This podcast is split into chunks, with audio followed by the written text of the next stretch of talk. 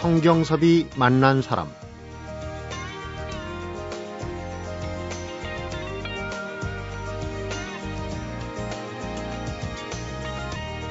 인생길에서는 걷다가 넘어지는 일이 허다합니다. 넘어지면 씩씩하게 다시 일어나서 걸으면 된다. 이렇게 말은 하지만 이 간단하고 쉽게 보이는 일이 만만치가 않습니다. 그래서 일어날 엄두를 내지 못하고 주저앉아서 그저 망연자실할 때가 많이 있죠. 이때 손을 잡아주는 사람 못지않게 왜 일어나야 하는지를 알려주는 사람, 일러주는 사람이 필요하지 않을까 싶습니다.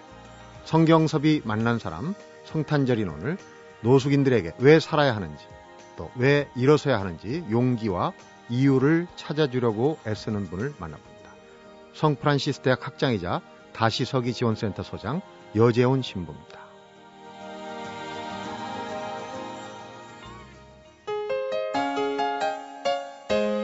안녕하십니까. 어서 오십시오. 네, 반갑습니다. 네, 성 프란시스 대학 학장님. 요즘 입시절인데, 어, 무슨 대학인가? 뭐 이렇게 궁금해하는 음. 분들도 있을 수 있어요. 근데 아무나 들어갈 수 있는 대학이 아니고 아주 특별한 대학. 네. 네. 어, 성 프란시스 대학은 노숙인들만을 위한 인문학 대학입니다. 네.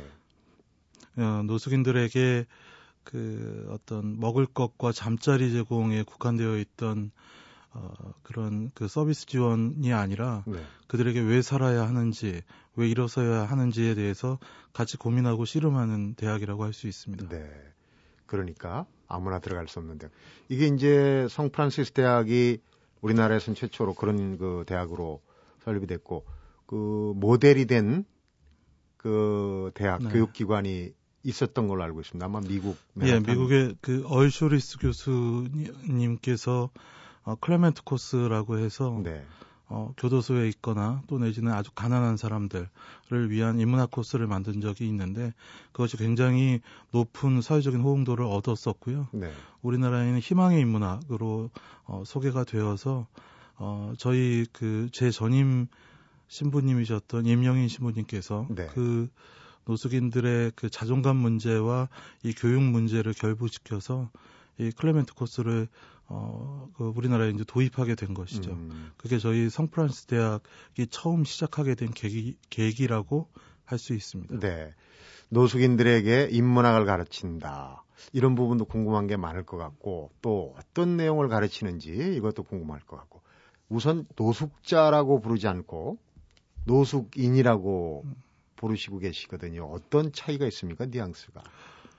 그 노숙인을 지칭하는 다양한 단어들이 있습니다. 네. 그 노숙자라고 불리기도 하고 불황인이라고 음. 불리기도 하고 예전에는 이제 거지라고 음. 불리기도 하고 그 어쨌든 사회 가장 기층권에 있는 그 약자들을 그 통칭하는 얘기로 요즘은 흔히 노숙인이라고 하는데요. 네. 그 장애인을 과거에 장애자라고 불렀던 그랬죠. 경험들이 있을 거예요. 자자가 놈자자 써서 음. 너무 하대한다는 느낌이 들어서 요즘은 그 노숙인으로 통칭해서 부르고 있습니다. 네. 저는 기자 출신인데 거기 놈자자가 있거든요. 네. 아, 그렇네. 어쨌거나 그 완곡한 그런 표현들 음. 또그 약자를 좀 배려하는 그런 표현들은 음. 어, 나쁠 건 없을 것 같아요. 어, 그래서 이제 노숙인들에게 인문학을 가르친다. 우선 뭐 먹고 입는 문제가 시급할 텐데 인문학이 가당하냐 뭐 이런 얘기도 처음에 많이 들으셨을 것 같아요. 예, 그렇죠. 요즘도 그런 얘기들을 간혹 듣습니다. 아직까지도. 예, 예. 근데 과거에 그 IMF 그 구제금융 사태 이후에 어, 우리나라 그 노숙인 정책은 주로 먹여주고 재워주는 의식주를 제공하는 서비스 형태로 지원이 되었습니다. 그러다 보니까 어, 그렇게 지원을 해주면 누구든지 알아서 스스로 일어서고 알아서 자기 자립을 확립할 것이다라고 판단했지만 실제로 그 98년도 IMF 금융사태 이후에 어, 그, 그 당시에 자유의 집, 그 쉼터에 있었던 분들이 아직도 존재하는 분들이 굉장히 많습니다. 벗어나지 예, 벗어나지 못하는 거죠. 한번 그 노숙의 영역에 떨어지게 되면 그 노숙인으로서의 그 떨어진 자존감이 회복되지 않으면 실제로는 사회에 통합되기는 굉장히 어렵다는 것들이 현장에서 입증이 되었고요. 네. 그래서 현장에서는 그들을 어떻게 일으켜 세울까 고민하다가 어, 결국 클레멘트 코스의 그 답을 찾았고 네. 그들의 자존감을 세워주고 본인이 스스로를 그 용서하고 화해하게 하는 과정 속에서 그리고 공동체를 만들어주는 과정 속에서 그들이 진정 그 사회적 사회로 통합되는데 어, 가능할 것이다라는 것들을 이 실험을 통해서 저희들은 발견하게 된 것이죠. 네. 노숙인들한테 이제 먹고 사는 법, 돈 버는 음. 법을 그 가르쳐 준다기보다 인문학을 가르쳐 준다. 어떻게 보면 자본주의 사회에서 어, 인문학하고 노숙인하고 돈하고 좀 거리가 먼 그런 네. 부분이 있어요. 그게 그런 이제 서로 이제 극적인 상황에서 어, 어떻게 보면 인문학이 노숙인들에게 어, 본질적인 생각을 하게 해준다는 그런 의미도 있, 있긴 있을 것 같다는 생각은 들거든요. 네, 그리고 결국은 이제 결핍의 문제인데요. 그 노숙인이라고 하는 것은 이제 아, 물질적으로도 결핍을 갖고 있지만 더욱더 물질적으로 결핍을 느끼는 과정 속에 더 큰 결핍은 이 정서적인 결핍, 네. 관계의 결핍 이런 것들이 계속 주어지게 되는데 어, 그 일반인들보다 그 결핍에 의한 자기 상처가 굉장히 많은 사람들입니다. 네. 그 특히나 그게 어, 우리가 흔히 어떤 어느 한순간 몰락하여서 노숙인으로 떨어지는 그런 대상의 노숙인들보다도 네. 어릴 때부터 가난한 사회, 가난한 집안에서 커서 교육받지 못하고 남들보다도 어, 사회적으로 그 제공받을 수 있는 기회가 현저하게 떨어졌던 가난한 사람들. 네. 이 사람들은 그 가난이란 굴레 때문에 결국은 벗어나지 못하고 그 결핍 속에 갇혀버리는 상황을 저희는 노숙인이라고 하는 대상들 속에서 계속 발견해 왔거든요. 대물림이라고 우리가 그렇죠. 악순환되는 거죠. 네. 계속 가난해서 배우지 못하고 배우지 못했기 때문에 일찍 어, 노동시장으로 내몰렸고 노동시장에 내몰린 상태에서 결국은 어, 그, 그 체력이 떨어지고 나이가 들면서 음. 거기에서부터 소외당해서 결국 그 가난 때문에 어, 그 노숙 현장으로 다시 떨어질 수밖에 없는 음. 그리고 그 자녀들 또한 다시 그 굴레 안에서 그 맴돌게 되는 그런 악순환을 계속해서 보게 된 거죠. 네. 그리고 이제 그런 음. 악순환이나 대물림의 고리를 끊는 하나의 방편으로 인문학을 착안을 음. 하신 게 아니냐 네, 생각이 그렇습니다. 들어요. 예. 네. 그런데 우리가 어떻습니까? 이제 우리가 뭐 전국적으로 국한해 보기는 어렵고 주로 이 서울시 지역에 한정해서 얘기를 한다면은 대상자 노숙인이라고 부를 수 있는 건 대상자는 어느 정도 됩니까? 지금 서울시에서 파악하고 있는 노숙인이라고 하는 어, 숫자는 약 한 4,340명 정도 됩니다. 이 네. 숫자는 네.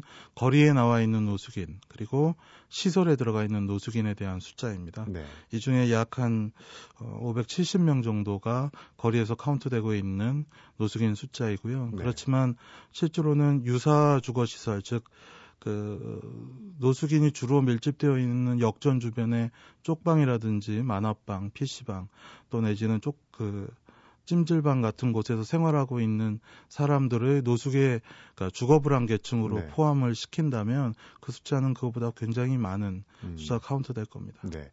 그런데 좀 이제 궁금한 부분이 그 대책도 많이 나오고 또 시설도 많이 만든다고 그러고 하는데 어 그런 시설이 절대적으로 부족해서 노숙인들이 길거리로 나오는 경우도 있지만 그렇지 않은 경우도 있다는 얘기를 하거든요. 네, 그 아무래도 어, 이렇게 그 쉼터나 또는 그 주어지는 응급 숙소 같은 경우는 단체 생활을 하기 때문에 여러 네. 가지 네. 규율과 규제들이 뒤따를 수밖에 없습니다. 그러니까 음.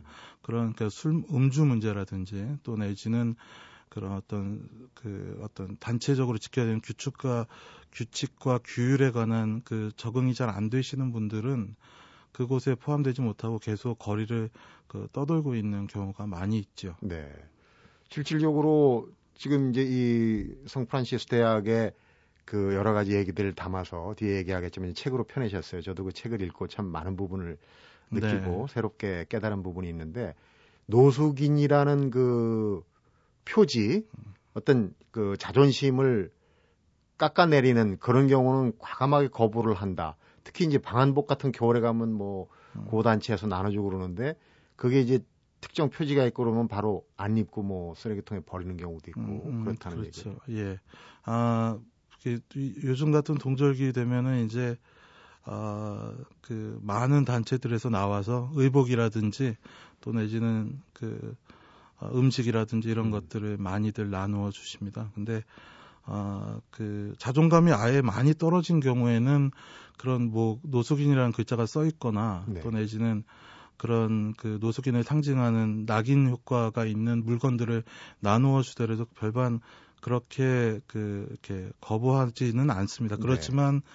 어, 조금이라도 자존감이 남아있는 분들은 실제로는 그런 그 낙인 효과가 있는 것들을 거부하시죠. 네. 굉장히 싫어하십니다. 어쩔 음. 수 없이 그 피복류를 착용하는 경우도 있지만, 어, 실제로는 대다수의 노숙인들은 그런 그 낙인 효과가 있는 그 글씨라든지 어, 상징들이 들어가 있는 피복류 내지는 음식들 같은 것들을 어, 많이 불쾌해들 하시죠. 네. 우리가 이제 노숙인이라고 불리우는 분들이 개인적인 음. 어떤 불행도 있겠지만은 이게 사회 전체적인 그 체제 속에서는 복제 사각지대 또 어, 음. 교육과 빈곤의 대물 뭐 이런 문제가 있다는 얘기를 하셨어요. 이런 이제 악순환의 고리를 끊기 위해서 인문학 강좌를 펴는 성 음. 프란시스 대학의 개요를 설명을 해주셨고요. 이제 대학 속으로 한번 들어가 보겠습니다. 아마 음. 노숙인이 아니라도 거기서 뭔가 배울 점이 많지 않을까 하는 생각이 들거든요. 성경섭이 만난 사람 오늘은 노숙인을 위한 인문학 강좌 성 프란시스 대학의 여재훈 신부를 만나보고 있습니다.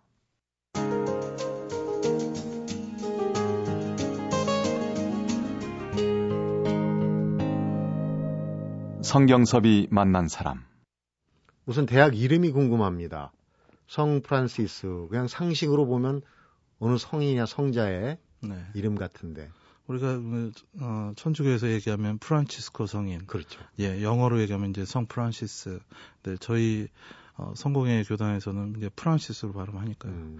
성 프란시스 아시시의 성 프란시스 성인 같은 경우는 어, 실제로는 빈민 구제에 굉장히 많은 어, 노력을 쏟았던 성인 중에 하나이고요. 네. 그가 그 빈민이라든지 병자라든지 그 처음 회심하게 되는 그 장면이 바로 그 한센병 어, 어 예, 전에는 나병 예, 예, 예.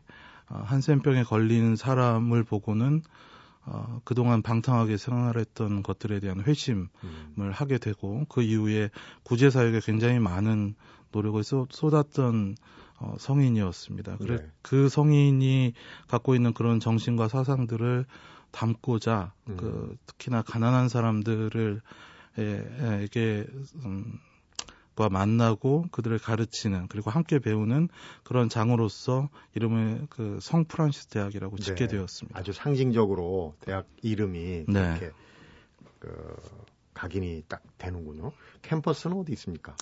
어 서울역 13번 출구 앞에 어 거기가 이제 저희는 저희들끼리는 homeless road라고 합니다. 그, 그 13번 출구 앞 도로에 한 150m 정도 되는 거리는 어, 노숙인 지원 단체들이 밀집되어 있는 네. 거리입니다. 그래서 지금도 지나다니실 때 보면 그 앞에 급식을 타기 위해 줄 서 계신 분들을 음. 자주 보실 수 있는데요. 13번 출구 앞에 그 한 100여 메터 앞쪽에 2층 건물을 네. 저희가 쓰고 있습니다. 음. 여기서 가르치는 과목은 어떤 과목? 아, 저희가 가르치고 있는 항목 어, 과목은 총그 여섯 과목을 가르칩니다. 어, 문학과 그리고 글쓰기 그리고 역사, 철학, 예술사 이렇게 정규 과목으로 다섯 개를 어, 1년 동안에 가르치고 있고요. 네. 그리고 어, 서울대학교 인문학연구소에서 저희와 자매 결연이 되, 어 있어서 네. 그 인문학연구소의 교수님들이 갖고 있는 그 가, 다양한 과목들을 심화학습이라는 명목으로 음. 어, 배우고 있습니다. 네.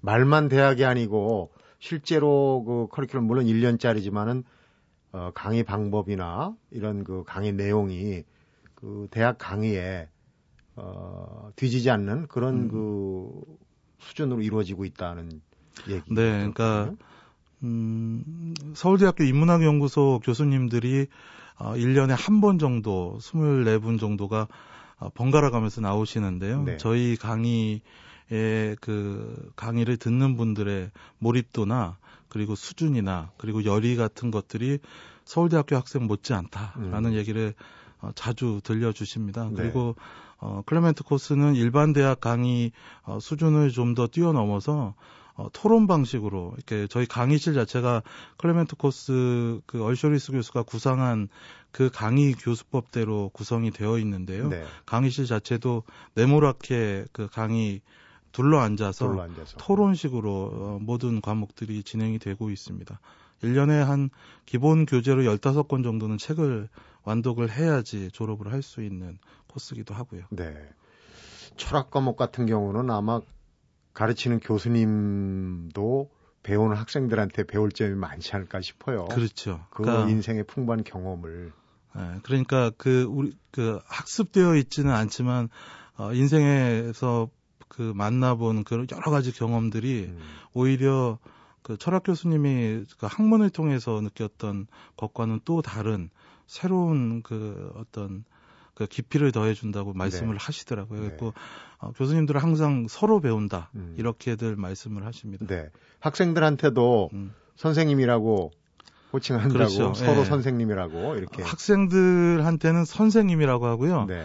그 가르치시는 분들은 교수님이라고 합니다. 교수님이 네. 선생님을 가르치는 분. 그렇죠. 네. 그래서 선생님들은 교수님이라고 호칭하는 거에 대해서 굉장히 큰 자부심을 가지고 자기 대학생 네, 수준의 교육을 받는다라고 하는 자부심이 있고 선생님들은 또 선생님들끼리 서로 존칭하면서 네. 서로에 대한 굉장히 큰 배려감을 느끼기도 합니다. 네. 지금 이제 입시철인데 이 대학 입학 과정하고도 어떻게 맞물려서 학사 운영을 하십니까? 그래야지 좀 더 대학다운 분위기가 음, 않을까? 네, 그렇죠. 그러니까 저희 1년 학사 일정이 진행이 되는데요. 어, 그 2월 달에 그, 그 흔히 얘기하는 입시 공고를 내서 네. 어, 그 입학하실 분들 지원자들을 뽑습니다. 음. 보통 저희가 25명 학생을 20, 1년 동안 교육을 하는데 어 25명 을 뽑는데 보통 한 50명에서 60명 정도가 네. 지원을 합니다. 뭐 2대 1에서 2.5대 1 정도가 음. 지원을 하는데 그 면접을 3일 동안 봅니다. 3일 동안 일일이 다 개인 면접을 봐요. 그 아. 글을 읽게 하고 감성을 따지고 노숙 경험이 어떻게 음. 되는지 음. 확인해서 3일 동안 그분들을 다 면접하고 그 중에 25명을 뽑아서 3월 초에 입학식을 하고 네. 학사 일정처럼 똑같이 오리엔테이션 하고 음. 강의에 들어가고 4월 달에 어, 전체 동문 체육 대회가 있고 그리고 어, 여름 방학하고 여름 방학은 그 글쓰기 연습을 매일 나와서 합니다. 네. 글쓰기 연습하고 여름 수련회가 있고 그 학기 중에 동아리 활동도 합니다. 음. 그래서 풍물 동아리하고 영화 동아리, 등산 동아리가 지금 운행되고 네. 있고요. 그리고 2학기 때에도 어뭐 체육 대회라든지 그리고 그 어, 그 문집을 발간하고 졸업 여행 후에 음. 졸업식까지 이렇게 그 일반 대학에서 4년 동안 하는 것들을 압축해서 진행을 하고 있습니다. 네. 네. 그래서 입학식은 저희 성공의 대성당에서 음. 어, 성당 안에서 엄숙하게 치러지고 졸업식은 성공의 대, 학교 그 강당을 빌려서 음. 거기서 진행을 하고 있습니다. 그렇군요. 무늬만 대학이 아니고 실질적으로 기간이 짧다 뿐이고 그런데 네. 어, 그 많은 과정들 교육 강의 또 그 일정들이 상당히 빡빡해요. 네. 면접을 아주 심층 면접을 한다고 해도 그 과정을 따라가기 힘들어서 중도에 좀 포기하거나 음. 탈락하는 분도 있지 않을까 걱정. 네, 그 노숙인이라고 해서 일을 안 하는 분들이 오시는 게 아니고요. 대부분 일을 병행을 합니다. 뭐 국가에서 제공하는 공공근로나 자활근로나 또 내지는 어떻게든지 일을 잡으려고 주간에는 노력들을 하시고 야간에 와서 공부들을 하시기 때문에 일단은 과정 자체가 굉장히 힘이 듭니다. 네. 그래서 어, 중간에 포기하시는 분들도 분명히 나오고요. 그리고 어, 대부분 건강 상태가 안 좋으셔서 중간에 입원을 하시거나 아프신 분들이 종종 나와서 1년에 25명 뽑으면 졸업은 한 15명에서 20명 정도가 음. 합니다. 어쨌든 최대한 졸업을 많이 시키려고 격려하면서 끌고 가고 있습니다. 네.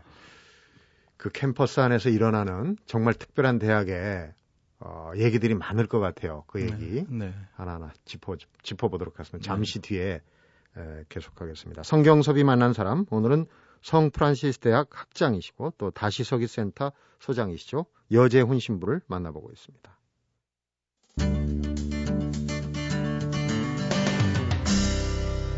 성경섭이 만난 사람 하시면서 학장님이 가장 많이 듣는 질문이 아마 그런 질문이 아닐까요? 인문학을 노숙인들한테 가르쳤더니 효과가 있더냐? 뭐 그런 얘기 아니겠습니까?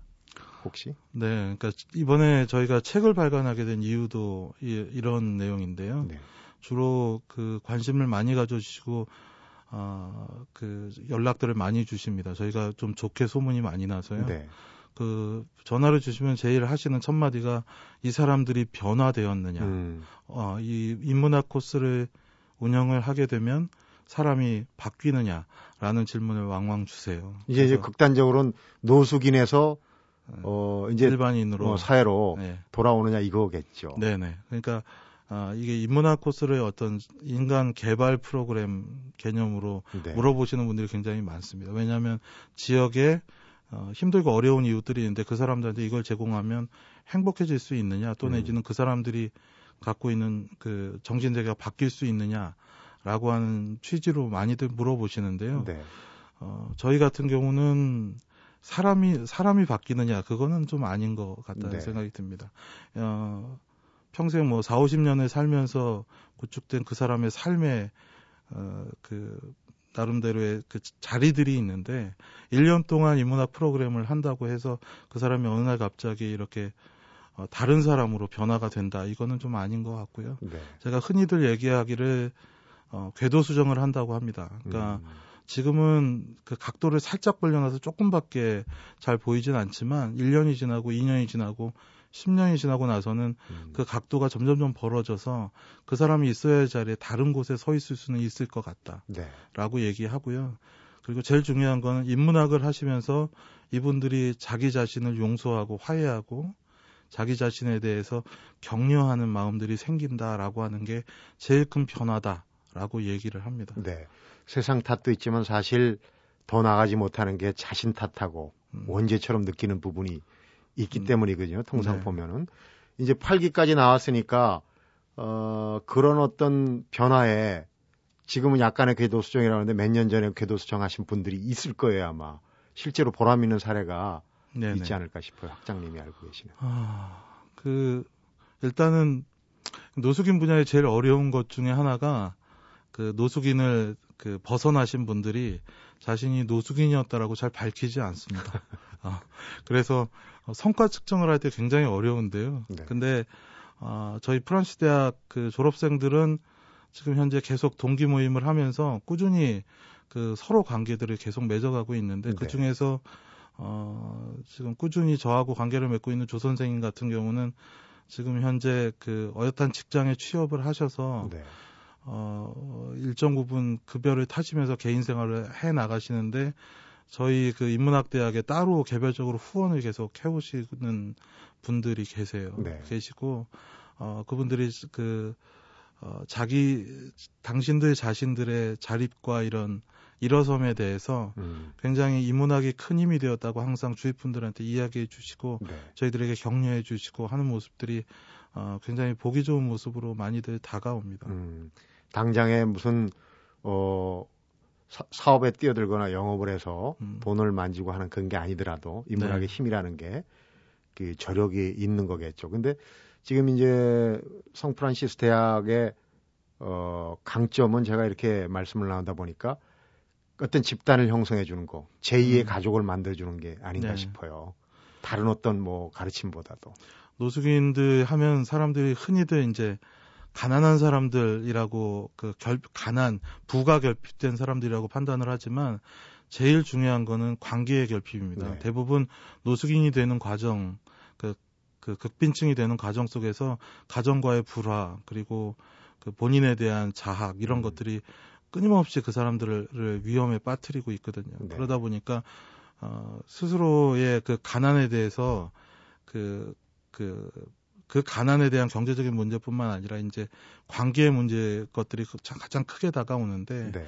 어, 노숙인들 거리 현장에 있는 노숙인들을 만나는 사람들 같은 경우는 그 거리 현장에서 있는 그 노숙인들 그룹과 어울릴 수밖에 없습니다. 그렇게 되면 이제 술이라든지 알코올이라든지 그들과의 집단 행동 속에서 네. 같이 이렇게 무너져 버리는데 음.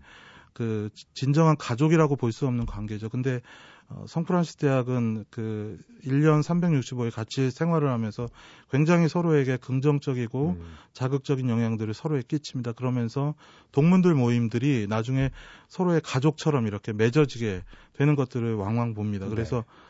어, 저희 사기 동문들은 모일 때 술을 안 먹습니다. 술을 좋아하는 사람들이 있는데 술을 끊은 사람들 때문에 모여서 고기를 굽더라도 사이다를 마시면서 모임을 갖습니다. 그래서 네. 그만큼 서로 인정하고 돌보고 어, 서로에게 격려하는 그런 새로운 가족으로 만들어지고 있는 거죠. 네.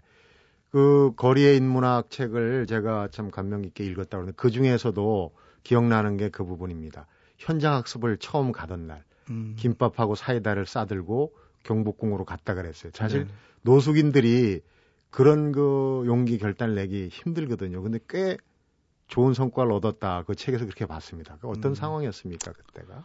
어, 그 상황은 어쨌든 노숙인들이 맨 처음에 들어오면 다들 모자를 쓰거나 얼굴을 들지 않습니다.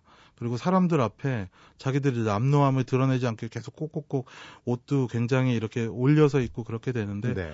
어, 이 그 노숙인들 이 인문학을 배우면서 제일 처음 느껴지는 것들은 그 복장과 이 얼굴빛이 달라집니다. 네. 그러니까 자기 자신에 대해 훨씬 더 애정을 갖고 만나게 되고 그러다 보니까 현장 학습 같은 경우는 사회로 이렇게 들어가야 되는 상황입니다. 그 네. 몰려서 다니면 사람들이 다 쳐다보거든요. 음. 왜냐하면 남루한 모습이나 그 성인 남성들이 이렇게 그 공부하듯이 모여서 움직이기 때문에 어, 그러한 것 때문에 처음에는 많이들 망설이는데 다들 어, 본인들에 대한 애정들을 갖기 시작하면서 그런 현장 학습들에 굉장히 당당하게 그, 그 만날 수 있고 그 안에서 새로운 자기 모습을 발견하게 되는 것 같습니다. 네. 울타리를 걷고 네. 그안 좋은 무장을 해제하면서 사회인으로서 그때부터 이제 시작이 되는 거 아닌가 그렇죠. 하는 생각이 예. 들어요. 오늘 성탄절인데 노숙인들 얘기, 특히 이제 인문학 인문학은 뭐 노숙인뿐만 아니라 힘들고 어려운 분들한테는 힘이 된다. 인문학의 열풍이 그래서 이제 요즘에 불고 있는 그런 이유기도 한데 어떻습니까? 이런 부분은 사실은 돈이 많이 필요한 부분이거든요. 근데 네. 상당히 어, 지원 이런 부분에서 좀 어려워졌다는 얘기를 들었어요. 나오신 김에 좀 한번 어려움을 아. 얘기해 주시죠. 아, 저희가 그동안 그 이 인문학 교실을 운영하면서 정부 지원이나 이런 걸 전혀 받지 않고 네. 어, 그 후원에 의존해서 운영이 되었었습니다. 그래서 어, 그 삼성 코닝 정밀이라고 그 LCD 유리 만드는 회사에서 저희를 많이 지원해 주셨고요. 네. 그리고 절반의 액수는 어, 학술연구재단에서 어, 매년 실시하는 프로포저를 4년째 받아서 운영을 해왔었습니다. 네. 근데 작년 가을에 9월 달에 어, 그 굉장히 호평을 받았는데도 불구하고 연구재단 프로포저이 떨어졌습니다. 그래서 어, 실제로는 그 강의에 필요한 비용들 그리고 그 연구에 필요한 비용들 같은 것들이 많이 부족해져서 얼마 전에 그 책 발간하면서 북 콘서트를 열었었습니다. 네. 후원의 밤을 하면서 그래서 지금 여러 가지로 여기저기에서 도움을 요청하면서 어떻게든지 내년도 국기 그 인문학 교실을 운영해 나가고자 노력하고 있습니다. 음. 위기는 또 기회라고 그러지 않습니까? 이런데 또더 네. 발전할 수 있는 비약할 수 있는 계기를 꼭 찾으실 수 있으리라고 믿고요. 네.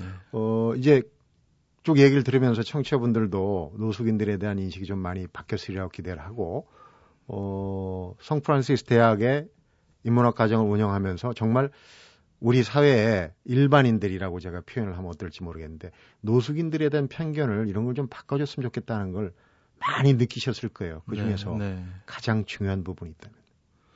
우리들이 그 노숙인이라고 하면 사람들 머리에 이제 두 가지 감정이 떠올릴 겁니다. 네. 하나는 우리 흔히 갖고 있는 어, 불쌍한 사람들, 가난한 사람들, 도와줘야 될 사람들 이런 감정이 하나가 떠오르고 또 하나는 어, 술 먹고 행패 부리고 게으르고 음. 자기 관리가 안 되는 남노하고 더러운 사람들이라고 하는 두 가지 양가 감정이 한꺼번에 올라오거든요. 네.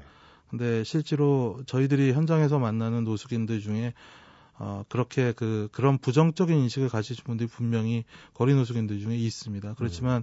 그, 저희들이 만나는 전체 노숙인 중에 어, 5%도 안 되는 분들이고 그분들은 네. 실제로는 그 정서적인 치유나 치료가 필요하신 분들입니다. 네. 대다수의 노숙인들은 실제로 굉장히 살려고 노력을 하고 자기가 그 갖고 있는 환경과 여건 속에서 어떻게든지 어, 그 삶을 회복하고자 노력하시는 분들이 대다수이십니다. 네. 근데 어, 대부분의 분들이 그 노숙인들 그러면 게으른 사람으로 인식을 해서 네. 이분들이 어, 어쩔 수 없이 그곳에 머무르고 있는 상황들을 어, 이해하지 못하는 경우가 많은데 네. 그런 부분에 대한 인식이 좀 바뀌었으면 좋겠습니다. 올해 그 노숙인 쉼터가 어, 서울에서만 세 군데가 문을 열었다가 문을 닫았습니다. 네. 그러니까 주변 분들이 노숙인 쉼터 들어오면 힘들다고 여기셔서 그 열지 못하도록 그렇게 하셨거든요. 음. 그게 아마 그런 그 인식이 바닥에 깔려 있어서 더욱더 그들을 돕지 못하게 하는 것이 아닌가라는 생각을 해봅니다. 네. 오늘 성탄절인데 오늘처럼 이제 이름 특별한 이름이 붙은 날 길거리에 자이든 타이든 내몰린 분들은 정말 시베리아 칼바람을 맞고 있는 그런 상황이라고 생각이 드는데 네. 오늘 그 여재훈 신부님 성 프란시스 대학 학장님한테서 정말 따뜻하게 마음을 문을 여는 그런 방법을 배운 것 같아서 정말 훈훈합니다. 오늘 말씀 고맙게 잘 들었습니다. 감사합니다. 노숙인에게 필요한 것은 오늘 하루를 유지하기 위한 밥 한 끼, 따뜻한 의복이기도 하지만 무엇보다 중요한 것은 자신과 공동체의 소중함을 인식하는 것입니다. 여재훈 신부님의 이 말 속에는 우리가 해야 할 일이 담겨 있는 것 같습니다. 쉽진 않겠지만 같은 공동체 한 사람으로서 노숙인들이 스스로 존재감을 찾도록 도와주는 것이 아닐까 하는 생각을 갖게 됩니다. 성경섭이 만난 사람 오늘은 여기서 인사드리겠습니다.